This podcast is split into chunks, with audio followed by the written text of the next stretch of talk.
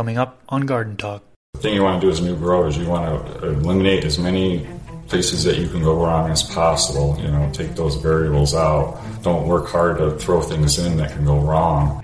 We just think more is better. You know, more light, you know, more nutrients, more water. That's going to give me more plant. And until you realize that's really not the truth, just took it and split it right down the middle. And we duct taped it all up, put a tomato cage around it, and that plant was the biggest yielding plant that we ever had. Whatever it was, it just kicked it into like some kind of super mode. Don't chase a, a VPD number, a pH number. Your plants will tell you what you need to do. More is not better. You know, sometimes the more you do, the less you get.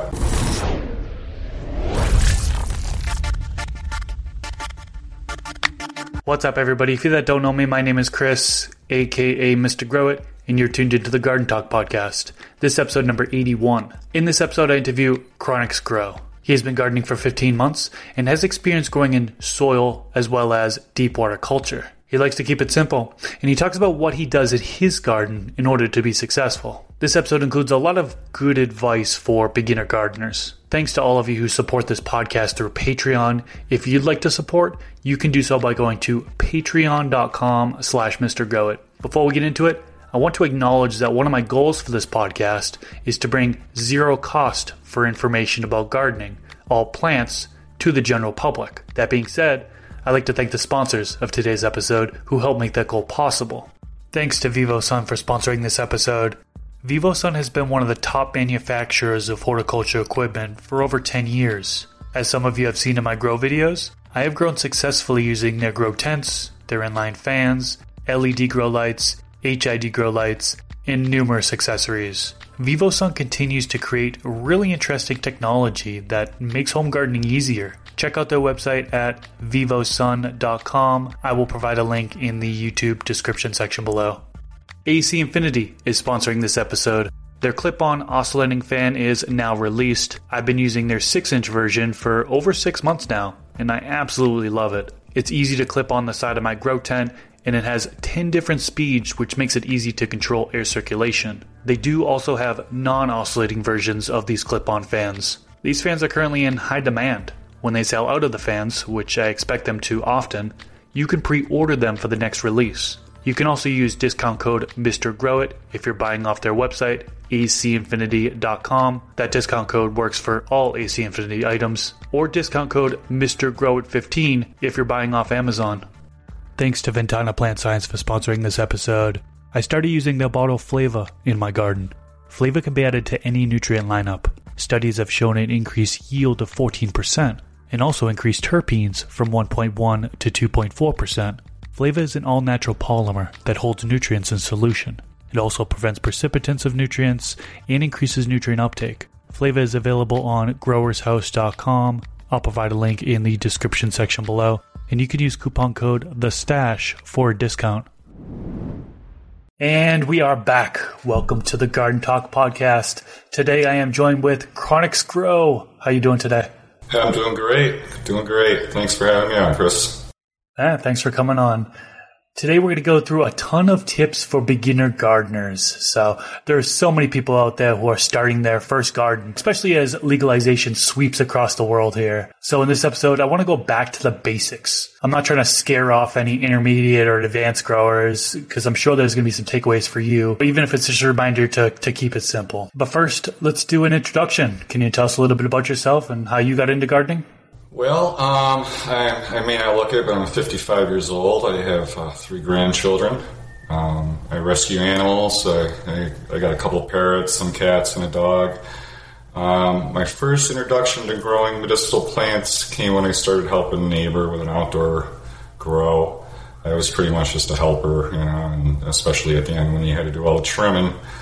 Uh, but then I met a girl, and we bought a house, and we moved away, and it's a upscale neighborhood. You can't really be doing that out in the backyard, you know, where I live now. And plus, there's a lot of, you know, it's a big open area. There's a lot of traffic, and it's, you know, it wasn't possible. Plus, we, you know, we just bought a house. We didn't want to take any chances. And then all of a sudden, legalization just, man, it was here. Um, I had a long talk with the girlfriend to try to get her out. Just said it'll just be a small little thing, and don't worry about it; it'll be okay. And uh, you know, I went on YouTube, started watching all the videos, and uh, 15 months later, here I am. Um, I've had three. Well, I call the first one successful because I finished, but I've had three grows in in 15 months, and I'm about to finish my fourth. Um, so you know, I'm, I'm, getting a perpetual, but my perpetual is just about set up, so I'm in a really good spot, and that's about it. Sweet, and now you have a YouTube channel as well, right? Yes, yes. I, uh, I took the leap. Um, I mainly did it in the beginning just to kind of record my progress. You know, it's good to look back and see, you know, where you where you started at, and just have a little fun. You know, see what could happen. Um, and then I uh, was lucky. I the folks from I hooked up with the folks from ILGM, and they you know they took an interest in my channel. They helped me get over that you know thousand sub hump you know, with a couple, you know, giveaways and things, and you know, and that led to Spider Farmer. So I, you know, they've been really good to me, and that, you know, the, having a channel really helps in that way. Um, you know, you're you're kind of doing a favor for a company by you know showing their product, and in return you're getting product. You know, so it's a good as long as you find decent, you know, companies to work for, and you're, you know, it's it works out good. Yeah, absolutely. And as always, I'll definitely have a link to Chronic Grow's channel down in the YouTube description section below. And if you're on one of the podcast platforms, just search for it. You'll find them. So what's your overall style of gardening? I mean, are you indoors mostly? Do you do any outdoors? Organic, synthetic? What's your style? Um, I'm indoor in soil. Um, I use synthetic nutrients. I, I, did try the Fox Farm uh, Dirty Dozen uh, a grow ago. It's a little more, I, I, guess it's a little more organic, but it was just so many bottles, and it, it was really hard for me to really understand when I was I was feeding at times, and uh, so I went, you know, kind of went back on on that. Went back to the general hydroponics that I started with. It's just so much easier. You know what, what's going in there. It's it's simple. It's really hard to, to hard to mess it up. Um, yeah. And then are you mostly doing, are you doing autoflowers or photo periods or what? No, no. I did when I, my, uh, I'll tell you the, the whole, how I learned to keep it simple. It was my first grow. You know, I went on YouTube, I'm watching all these videos and, you know, the, some of the choices I made, I, I started off with DWC. I had autoflowers and photo periods in the same tent. And I had HPS lighting in a tent over over the over the buckets. So as you can imagine, it was a struggle. I, I was like, oh, my, my water's getting too hot, and I had to do you know I had to wrap the buckets in and, in covering so you know keep the temperature down, and um, I was you had to monitor the pH all the time. And then the plants, they grew so fast that at the end, I ended up having to switch my hood because the, they just grew right up into the hood to the top of the four by four tent, even though I had the hood all the way to, as far as could go. It was just hanging by the little clips. Um, I finished, you know, it, you know, I got quite a lot of a, a, lot of product out of it, but you know, the the the, can, the light only penetrates so far. So anything below that, you know, it's it's pretty much, you know, you know, edible quality stuff. There's you know, it's just larfy and I, I, just expected it to be better, having seen what it looks like outdoors. It just that it just you know I, I knew I bit off more than I can chew. So like, okay, I got to get back to the basics. You know, I got to figure out what I want. You know, I, I, wanted perpetual right from the beginning. I knew that. I, you know, I started small with one tap, but my goal was okay. If this works out, then I'm going to go get another tap for veg, and I'm going to you know try to keep this at least get a two light rotation going.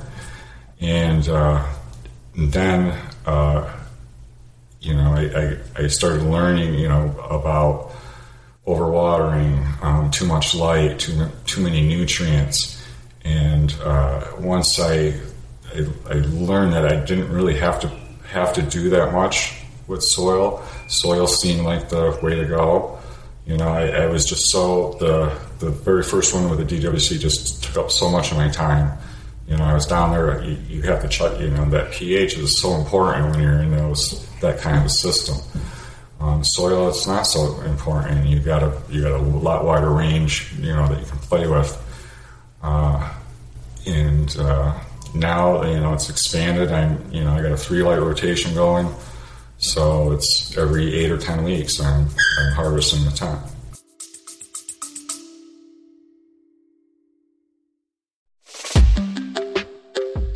What's all around you, almost everywhere you look, and makes your life better?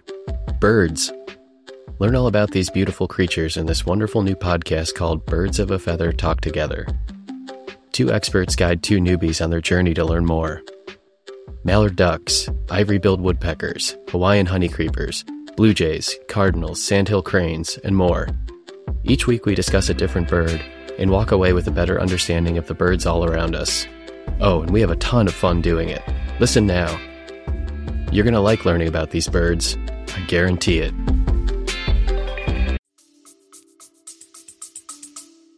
Yeah, the DWC. I mean, you mentioned the the water temperature being high, and that because that's a concern for me because I, I, live in the desert, and it's like I think it's 113 degrees out today outside, and like inside here, my AC is on the entire time, and it's just under it's like 79 degrees Fahrenheit right now. And the water temperature, if, if I were to run a DWC system, I'd be struggling just like, just like you mentioned, because you need to keep the temps at a certain degrees. It's going to need to be below a certain degrees or else you can come across problems. So, yeah, I can imagine uh, why why you're going towards soil and how it's more a little bit more forgiving than a DWC system. Now, are you still with HPS? You mentioned you had that, or did you switch over to LED? Like, what are you using for lighting right now? Well, right now I'm in flower. I'm flowering with the Spider Farmer SF4000 in the in the four x four. Um, I had this would be my second flower with the LED.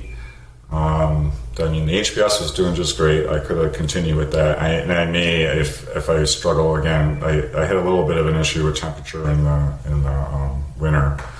You know, I am from uh, the Northeast, so even though I get heat I, I get heat and AC from the house, it's still always a little bit, little bit off than what it actually is in the house. So I, you know, now I have added a little bit of, I just have a little oil heater in there. You know, I set that to like 72, and then it never, it really gets below that down there. Um, so I'm, you know, I'm real lucky with that. Uh, but I, you know, a lot of people would say I grow pretty, pretty cool. I, I never get above 80 degrees in the, tent. You know, that's pretty rare. That's a, that's a real hot day. That must be nice. For me, it's a struggle. I'm always running an AC in order to try to keep things cool. But you know, when it comes to lighting, I want to dig a little bit deeper into that because there's so much when it comes to lighting. I mean, it's so easy to look at lighting. You know, if you're shopping for lighting, seeing all these different technical specifications and get overwhelmed, right? So, do you have any general advice for like beginners, maybe that they're shopping for a light or even using light tips for using lights? Well, light, light's important. You know, if you're going to veg, light's a little less. You know, the kind of light you veg with is a little less important than the kind of light you flower with. I mean, your your yield is your yield is based on your light, your wattage of your, you know, the amount of power that your light is putting out. Um, and you know your quality is is really the grower talent. You know the, the healthiness of your plant when you when you flower it. Uh, all all the different lights worked. Um, you know I've seen people grow under CFLs. Uh, you know T flower under T5s. You can, you can flower under any of the systems work. It really um, it's what you can really it's what you can afford. And you know that there's nothing wrong with starting small and then you know as you you know it's kind of what i did. I just started i started small. The hps an hps system a 600 watt hps system is, nothing. You know you, with a dimmable ballast um, you get two bulbs the ballast uh, uh, a hood you know it, it's it's pretty cheap and it, you know you have the wattage you know a 600 watts on the 4x4 is kind of really what you what you want you know, to, to really to flower out a plant and you know and get some yield. Um, I I use T5s in veg. I just like the way you know I tried to do a little LED in veg, and you know they're, It just I, I like the way the the T5s work. I mean, I, I start with very little light. I sprout with a, a two foot um, T5. And I just put it right on top of the dome.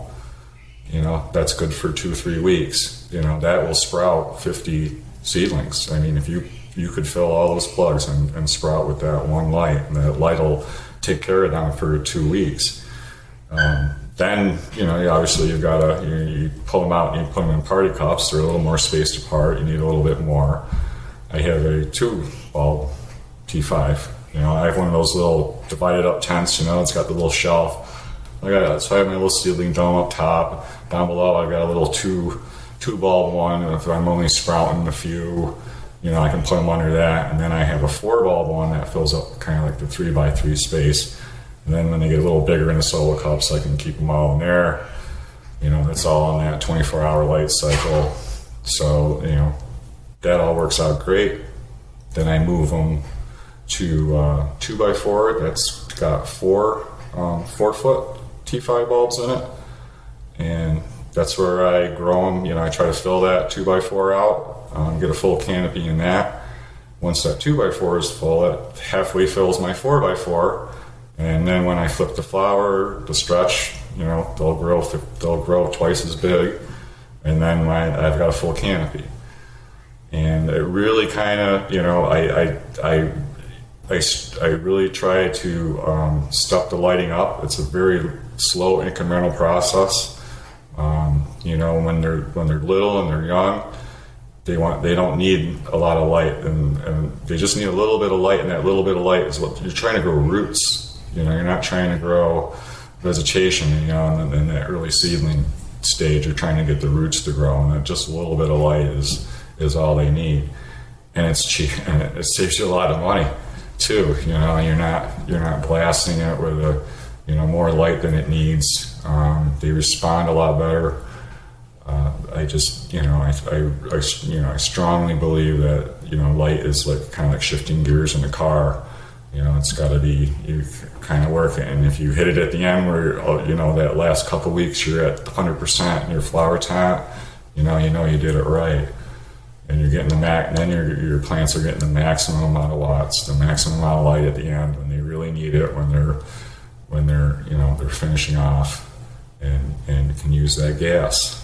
Yeah, and I just want to repeat what you had said towards the beginning. There is the the the light that you could use. A lot of people get caught up to like, oh, you need 3000 K for flower and 4000 K for vegetation stage. And that's just not entirely true. You can literally grow the plant from seed to harvest with the same spectrum. So I think a lot of people there, unfortunately, there are beginners out there. They're spending money on two different grow lights in order to have them for the different stages, and it's it's a little bit of an overkill. They just they're just unknowingly going out and spending money when they don't really need to. So I'm glad you actually mentioned that part because uh, yeah, that's a common misconception, sure, about lighting. Absolutely.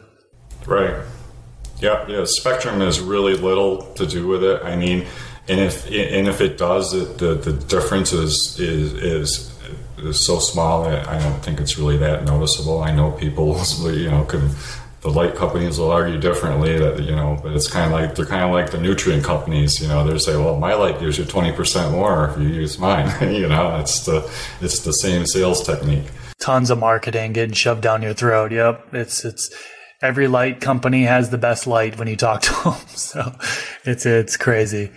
You mentioned too much light being an issue for a lot of new growers. Can you get deeper into that? Like, how do, how do new growers know when they're giving too much light, and how do they like, I guess, adjust their light to fix the issue?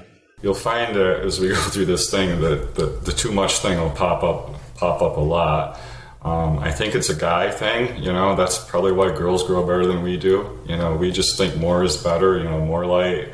You know, more nutrients, more water. That's going to give me more plant and, um, until you realize that's really not the truth, and you know you you you step away from some of that and you give it really what it needs, and you know nothing nothing more. Then you know with light, they respond better. It's it's you know you you you can stunt them real easy with too much light, and it causes you know you, you just burn them up and you know I, have seen people with you know they end up with a beautiful canopy full of buds but it's right up in the light, you know, and, and it's just getting, they're just getting cooked by, you know, just too much light because it got too close. I mean, there needs to be, um, like with my LED, my, my spider farm, I put it all the way to the top of the tent. And that's where I start. Even though my canopy is so low down there, I just use the knob to, to you know, dial it up. You know, I give them a little bit of adjustment phase and I kind of, okay, maybe that's a little much or back it off a little bit and then from then, it's just like every week when I water, I might turn it up a little bit and kind of ease it up that way. And it, you know, it works out fine. I first grow, you know, somebody had, I was online and it's like, no, you need to be hitting your plant with that's a full 600 watts right now. What are you doing? You know, and I'm like, oh crap, you know, I better get down there and turn that ballast off, you know, and then, you know, I'm blasting it with 600 watts, you know, when I, they still should have been way down, you know, and I had nowhere to go. There was no, you know, I was totally out of gas, out of room to to to bring it up anymore or ease it up. I have a buddy who he has four solo cups. He's got four seedlings going in a four by four tent.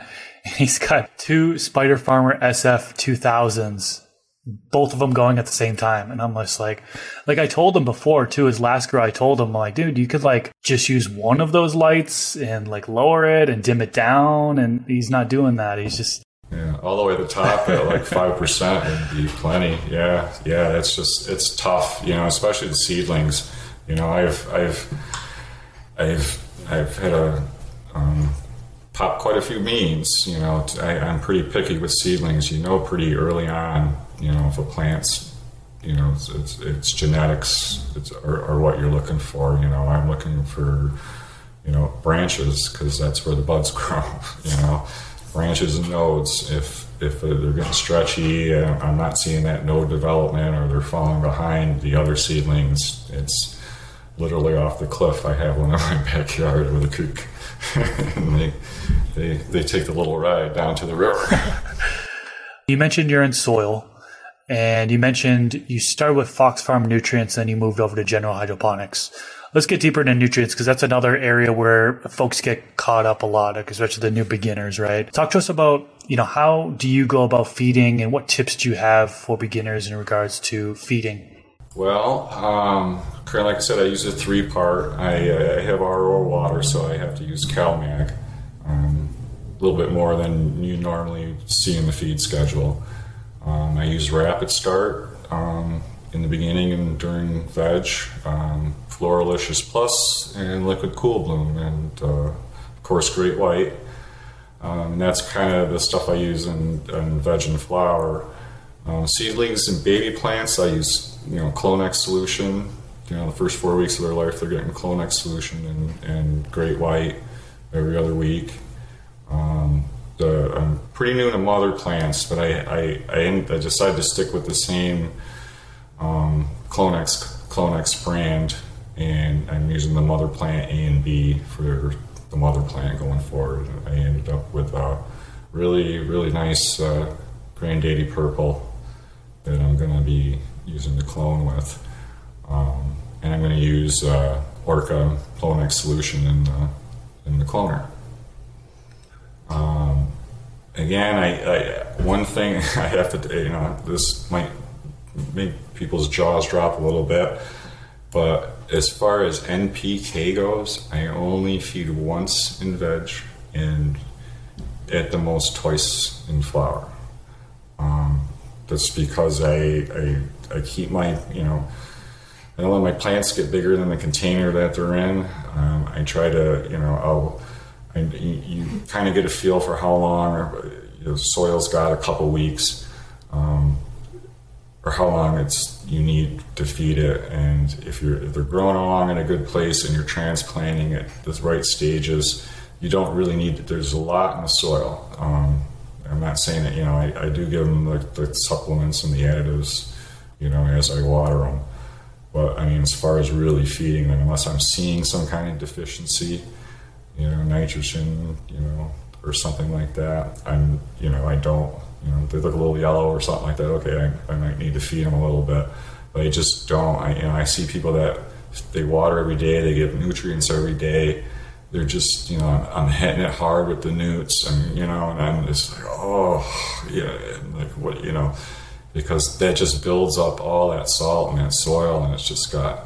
nowhere to go and it's it, you it, especially you know with the overwatering because because you, overwatering you, you rot the root hairs and um, that's then they can't take up nutrients. Um, you know they, they, there's individual hairs that pick up certain new parts and particulates. You know and you, you burn them up with nutrients or you, and you overwater them and they can't take it all they can take up is water and, I, and like you said, I have a buddy that um, he, every time he gets the flower, he goes, "Oh, four weeks into flower, my pla- I come home, my plants just fell over. I don't know what happened." And it was, you know, he overwatered them when he vegged them. They couldn't take up the nitrogen they needed in veg because they don't take it up in flower. And then they run out and they just go, and they just fall over. It's the, you know, that's usually the answer, you know, the answer to that and you know the overwatering thing I, I, really can't stress enough about because I think that's probably the number one problem that new growers do. They think that soil has to be wet all the time, and this this plant is just not like that at all. How do you go about watering in order to ensure that there's overwatering doesn't happen? Well, I always water. To, I, when I water, I water to runoff. I make sure that the pot is completely saturated. I've got water coming out. Um, I'm careful that I'm not, you know, trying to do it too fast where I'm getting the runoff off the sides. You know, I, you got to get a feel to, and then I get a feel of the pot. I know how much it is when it's heavy, and then I don't water it again until I can just pick it up with the, my finger. It's it's like super light. You know, I, I, just wait until it's it's dried dried out, or I see some kind of you know, if it looks like it's you know wilting a little bit. You know, the leaves are kind of bend down a little bit. I try. I don't like it. To, you know, underwatering is bad too but it's not as bad as overwatering. Um, you can, if you start seeing wilting, you know, okay, if you write everything down, which I also recommend if you got a garden, you should be, if you're watering, feeding, you should be at least writing that down, water feed or something, you know, at the very bare minimum, so that you can go, okay, I watered five days ago, it wilted today. Next time I water, I'm going to do it a day earlier, you know. And uh, my like my uh, I have the flower plant I have is in a seven gallon pot, and for the first four weeks I only watered it um, once a week. It just now, you know, in, week five, I'm starting to water it almost twice a week. It's just starting to take up a lot more water, and you know, it's, it's starting to bulk up, so it's, it's drinking and taking up nutrients. Yeah, I do a very similar method where I let it dry out between waterings when I'm growing with synthetic nutrients. In particular, drybacks like that, drought stress. A lot of people say that that helps with the secondary metabolites, you know, those trichome production. So uh, it's a form of stress, precision stress that's bringing out what we want in the plants. So uh, yeah, I thought that was worth mentioning there. Now, are you aiming for a specific EC or ppm during the different stages of growth, or what? Um, well, I kind of I kind of look at ppm like food calories. Um, you got a young plant, um, you give it the kids meal, you know, the, the lower calorie diet. Um, you got a big plant, it's you know it might need the supersized fries and, to go along with it. It's kind of based on the size, um, the type of plant. You know, some grow slower than others. A slower growing plant doesn't need as much as a you know a faster growing one. It's not it's not like the it's kind of like the couch potato versus the athlete. You know, ones that are, you know like certain certain cultivars grow really really fast. Um, yeah, there's a relationship between heat, nutrients, and the amount of water the plant drinks. Um, so if it's you got hot temperatures and the plant's drinking twice as much water, you also got to remember it's taking up twice as many nutrients as well. So you know if you're if you're if you're putting a lot of nutrients in there and your your tent's running at a very high temperature, you know it, you run the risk of uh, you know burning your plants up. And you know I I, I want to say all new, the the thing you want to do as a new grower is you want to eliminate as many places that you can go wrong as possible. You know take those variables out. You know don't don't work hard to throw things in that can go wrong.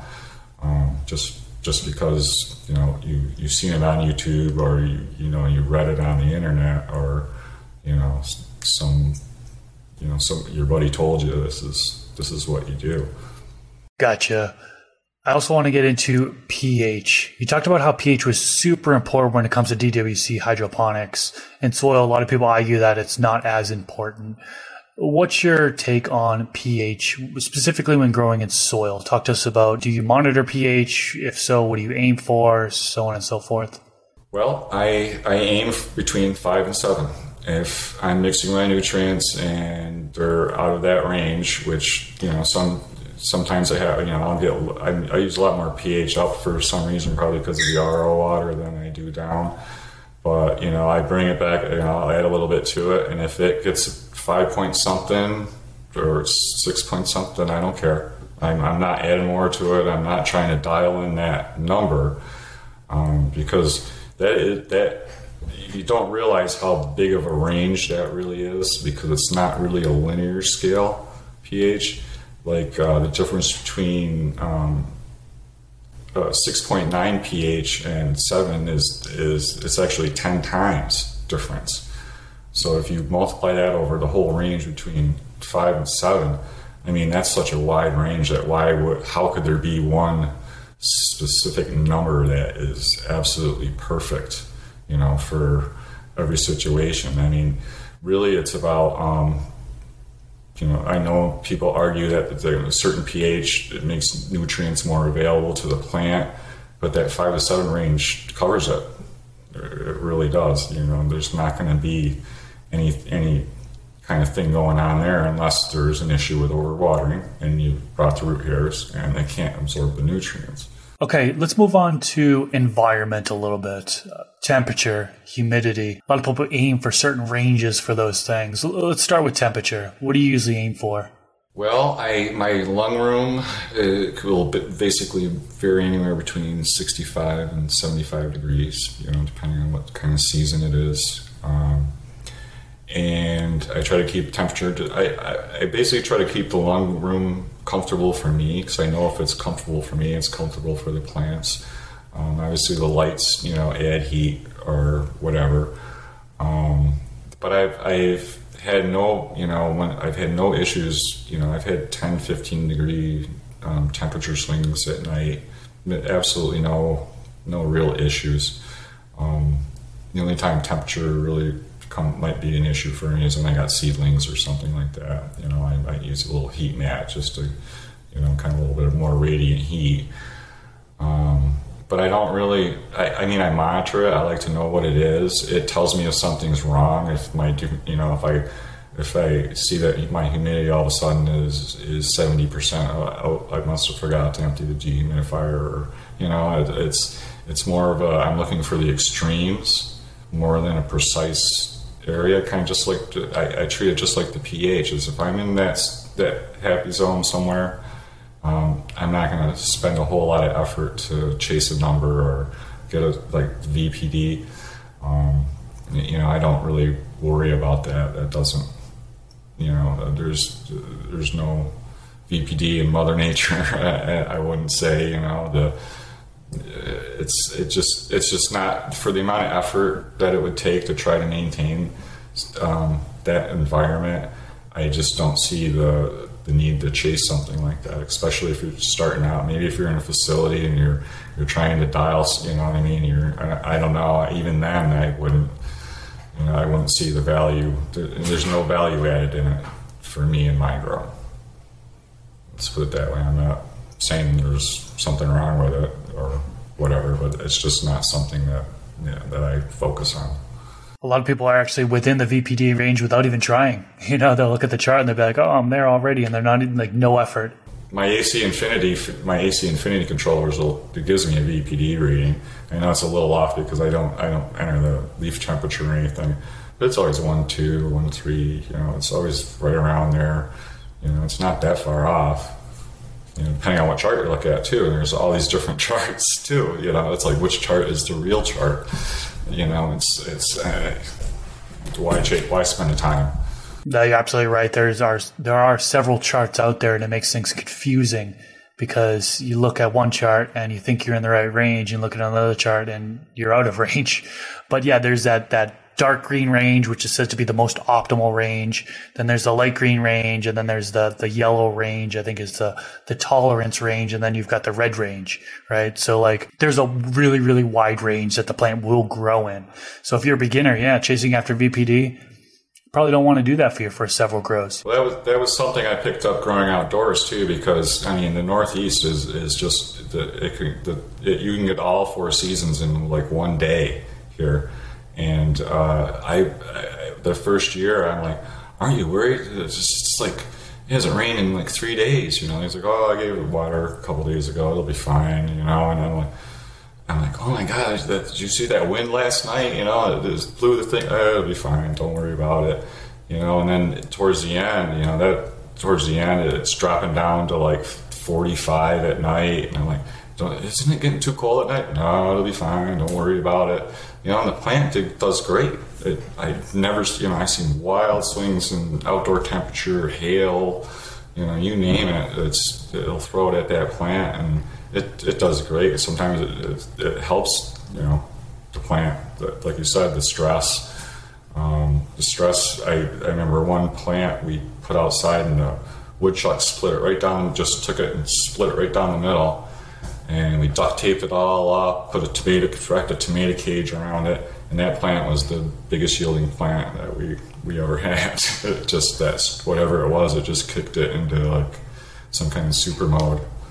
That's wild. So maybe the stock splitting technique isn't actually bro science. well, you know, if you shape if you shape your plants up, you you, you inadvertently are going to split stock. I mean, it's it's uh, you know, you remember the first time that you ever topped your plant and you're holding the clippers there and your hands are shaking and it's like, oh my God, what am I about to do here? And you cut that off and, you know, or the first time you're trying to bend a branch and you just, you just split it or you break it and you're like, oh crap, you know. But it's just it's duct tape fixes fixes quite a bit, and they, you know, if it does, you know, when it does heal, it's a big knuckle. It's a, you know, it's a the plant responds pretty good to it. You can't be afraid to manhandle them a little bit. They, I think they like it when you when you bend them and break them. They are resilient plants, and most of the time they will recover fully. Uh, one more thing I want to touch upon. You touched upon it first when we talked about temperature, and I just want to circle back to it and then we'll move on, which is you talked about the lung room temperature. And I'm really, really glad you brought that up because that's an important piece that a lot of people don't bring up. They just talk about the temperature in their grow environment, in their, their grow tent, for example. But the lung room, for those that don't know, is the room that your grow tent is in for example. So a lot of people will condition that room with the proper temperature and humidity. Uh, and you said it's between 65 and 75 degrees Fahrenheit, which is usually slightly lower than what people typically run in their grow tents, you know, 75 upwards of 80, sometimes up to 85 degrees Fahrenheit. But it's important because when you're bringing air into the grow environment, if you're aiming for 80 degrees Fahrenheit temperature, for example, and that's what's in your grow tent, and that's what's in your lung room. From my experience, I've always run into issues if my lung room is similar temperature to what's in my grow tent because you're just bringing in more heat, right? And your grow your grow light is creating that heat, and you're just you're just running into heat issues.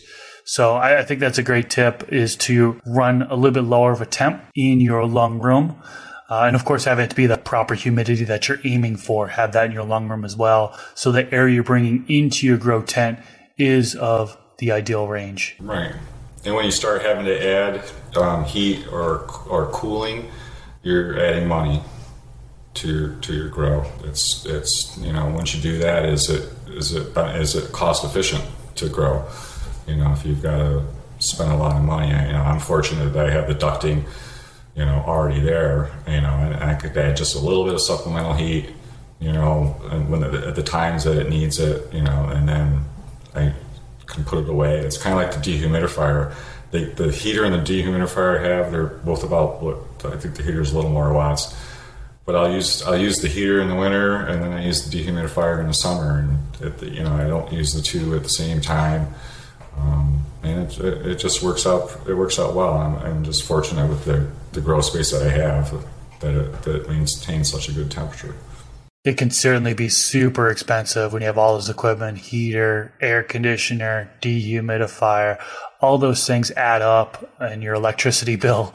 And uh, I know I've had shock before looking at my electricity bill. I'm like, what the heck happened here? Specifically when I was running a portable air conditioner and I got rid of it because I was just like, forget it. It's not worth it. It's financially, it's just, it's not worth it to run it all the time. And uh, yeah, definitely one thing to evaluate is how much equipment you're having and the energy consumption. Even the dehumidifier, uh, you know, I have one of those things that tests the watts. I had no no clue that that thing was drawing 600 watts.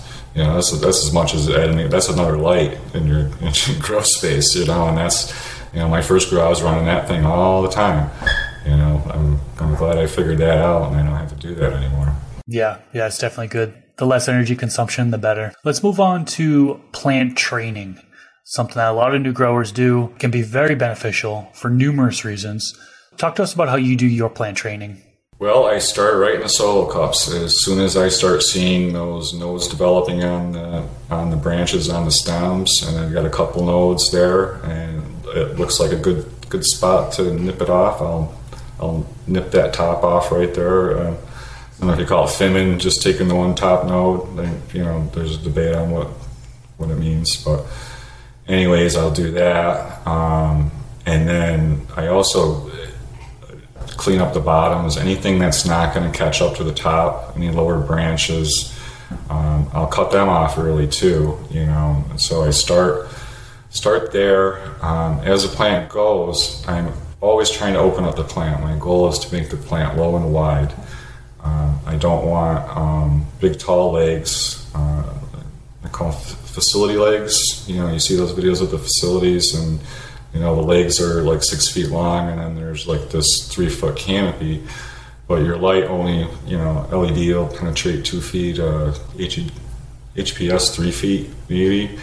So where, where did all that time go to grow all the, you know all those legs? All that leg is kind of wasted time.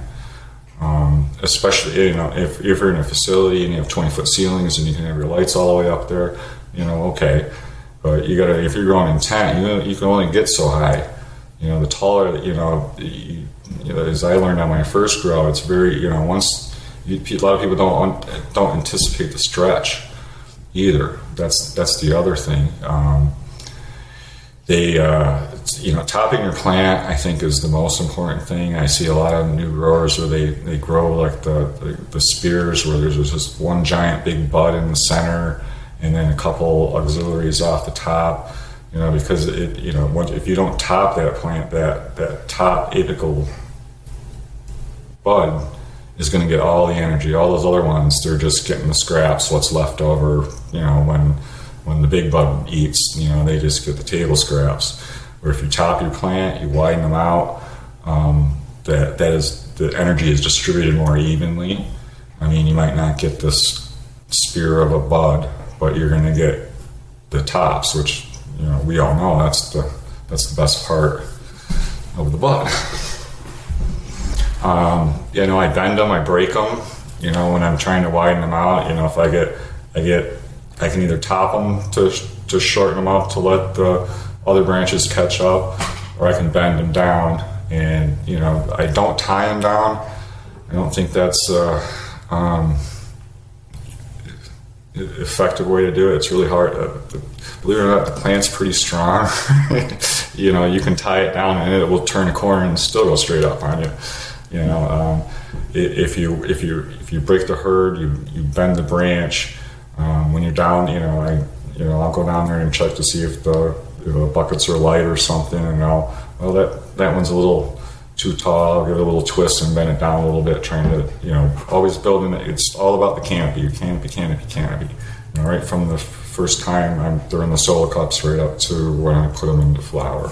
Yeah, and just to clarify, you can totally just grow the plant naturally and let that one cola come up, but you are prone to bud rot, for example. I I encountered that before. It's just it's tough getting air through the buds there. And if there's stagnant air at all, I actually had a fan that died and uh, it died overnight and the mold started to occur. Got the fan fixed, but I didn't notice it right away. So the plants continued to grow for a couple weeks. Well, that mold just doesn't stop growing. Right? It can it'll continue to grow even if you've got the, the airflow. At that point, you're screwed. But you know, if you if it's your first grow, grow the plant naturally. That's fine. But training is definitely beneficial. So yeah, just like you mentioned it. Yeah, you can't be afraid of it. You, you really can't be. I know. I know. For some people, that you know, they like they see the beautiful. I don't want to cut that off my plant. You know, it's such a. It's, it's so beautiful. It's growing so good. I'm going to chop its head off. What? Are, what are you kidding me? I'm not going to do that. Um, but the, the benefits, you know, of training far outweigh, you know, the you know, anything. You know, as long as you're doing it correctly, you know, you're not you're not doing anything crazy. Um, shaping up your plants is, you know, is, is super important. I completely agree with that. So we're coming up towards the end of the episode, and I know we can't talk about every single thing there is to do about growing here, but I did want to give you one last opportunity to give advice for beginners. Is there something maybe that we missed in this episode, something you think that's super important that new growers need to hear? Um, okay, uh, start small, keep it simple. You know, you, I think you want to make sure growing's for you first. Um, some people, it's, it's just not. You might have a really weird environment, you know, and it just, or, you know, just some people just it's just not for them, you know, and then they end up spending a lot of money in the beginning, and you're just you know, discouraged. Just start small, um, and you know a lot of and a lot of, most first time growers they fa- they they do fail. Um, don't be afraid to fail, you know, and you know embrace it, learn from it. You know, I I really took a hard look at my first grow, and I, I didn't give up. I didn't sell my equipment. You know, say, what did I do? What could I do better? And I still do it after every grow. You know, what can I? You always, what can I do better next time? Um, and also take everything you see on YouTube, read on the internet with a grain of salt. You know, kind of do, you know, do your own back research too. If you see something on one site, I don't know about that. You know, go look around and, and see.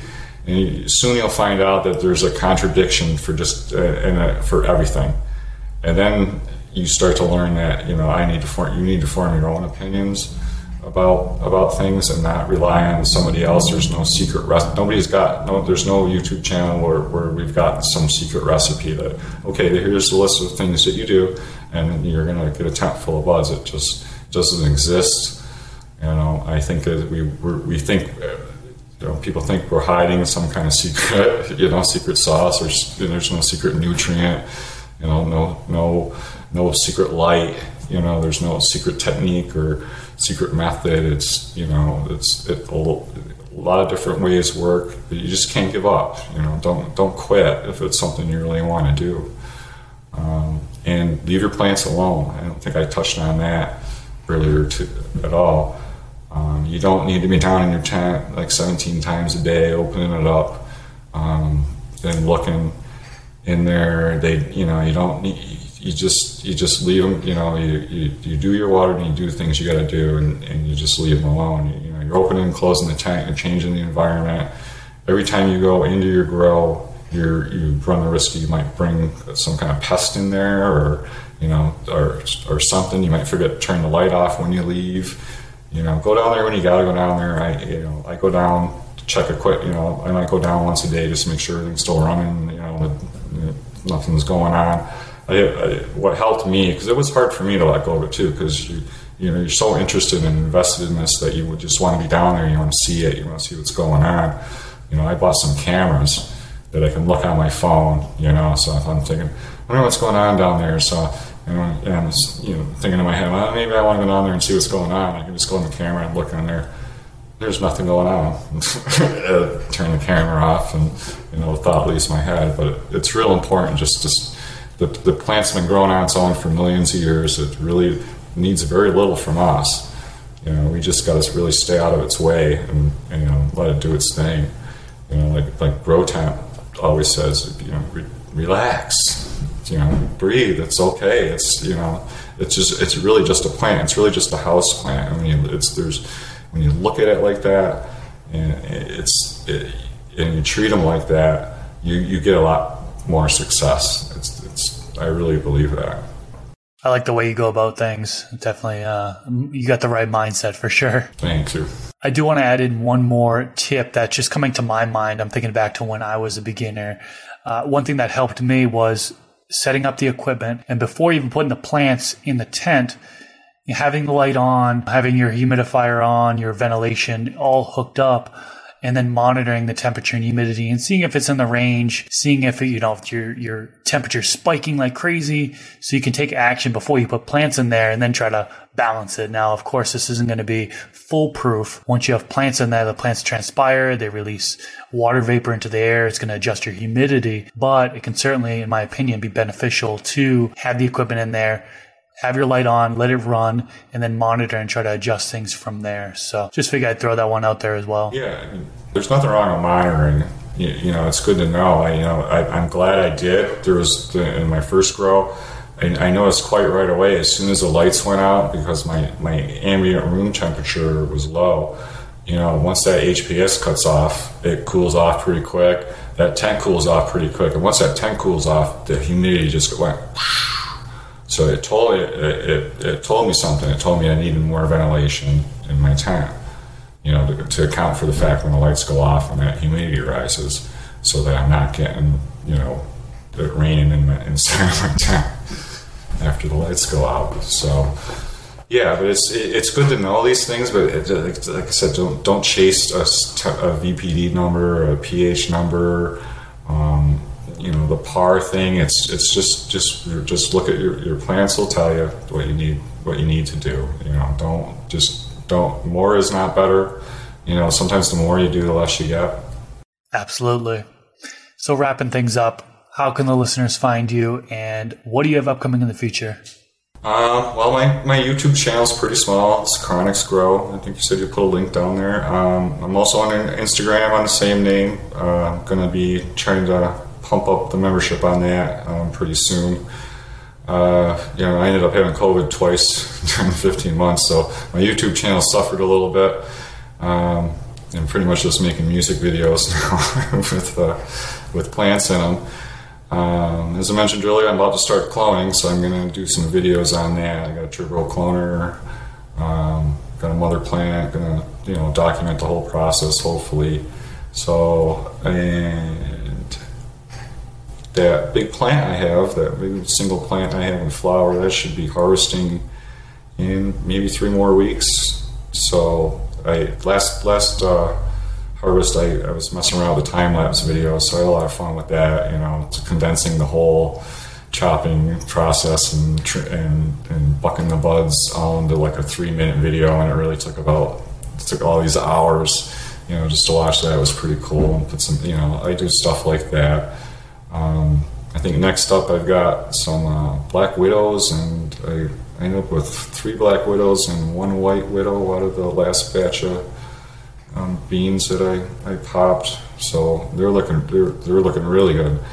So I'm hoping to get that. Spider Farmer sent me one of their new um, 8x4. They started making the bigger tents now. So I got an, I got one of the 8x4s when they when they first came out. So I'm just waiting to get the right opportunity to get that set up and then double my flower space. So uh, yeah, that's hopefully document it the whole way, and you know, viewers can follow along and watch it. Sweet. Sounds like a lot of exciting stuff upcoming in the future. I'll definitely have a link to his channel down in the YouTube description section below. If you're listening on one of the podcast platforms, just search for him. You'll find him. If you enjoyed this episode, click that thumbs up button. Subscribe to the channel if you haven't already. Every single weekend, I'm releasing a new Garden Talk podcast episode. And I'd love for you to tune into future episodes. Chronic, thanks so much for coming on. This has been uh, this has been cool going back to the basics, talking some uh, beginner tips, beginner friendly information out there. So appreciate your time and uh, hope you enjoy the rest of your day. Thank you. See you later. Peace out, everyone. See you in the next episode.